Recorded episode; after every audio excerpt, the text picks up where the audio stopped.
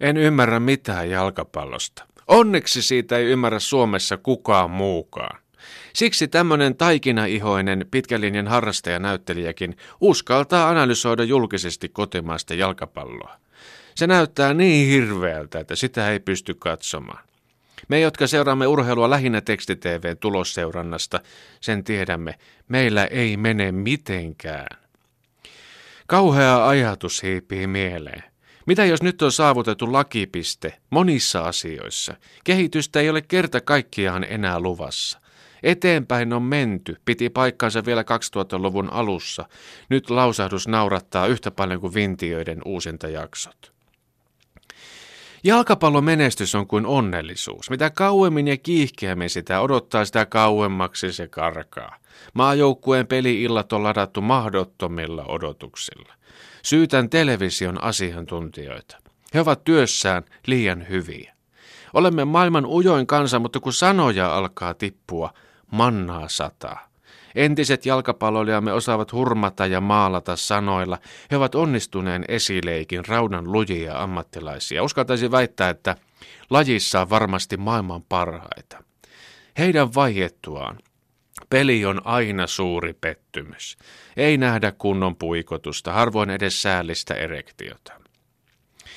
Maajoukkueen peliilta on mahdottoman paikka, suunniteltu onnen täyttymys. Se on sama kuin päättäisi, että marraskuun 14 on vuoden onnellisin päiväni. Silloin kaikki on kohdallaan. Mistään ei kolota, hymy työntyy naamaan.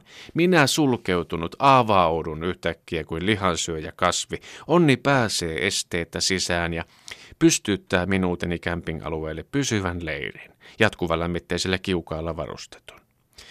Näinhän ei tietenkään koskaan tapahdu. Tulee se kalenterin päivä, arki on tehnyt ympäröivässä maastossa tehtävänsä, kaivanut poteroita pimeään tuttuuteen.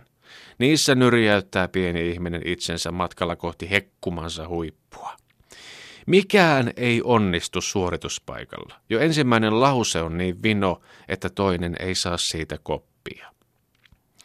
Ihan hirveitä ajatuksia risteilee mielessäni. Suomen jalkapallo oli odottanut jo jonkin aikaa lopullista kuoliniskuaan ja pyöveliä etsittiin. Eikö Piru Lauta kuvaan lipunut piilopyylevä ruotsalainen Hans Bakke?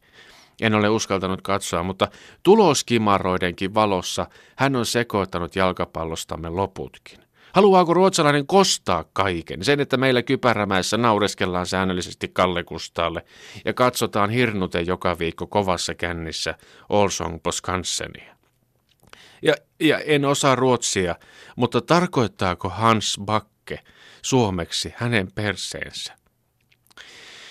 Ruotsi on jalkapallon maailmanlistalla noin siellä 36, Suomi puhaltaa niskavilloihin sieltä 61. En yllättyisi, jos länsinaapurissa olisi oikein komitea, joka miettii, miten rakoa saadaan vauhdilla isommaksi. Muita murheita Ruotsista on vaikea löytää. Inhottavia ajatuksia sorstaan tulvii päälleni, kuin liian pienestä laskiämpäristä. Jospa jalkapallo onkin meidän maamme kuva.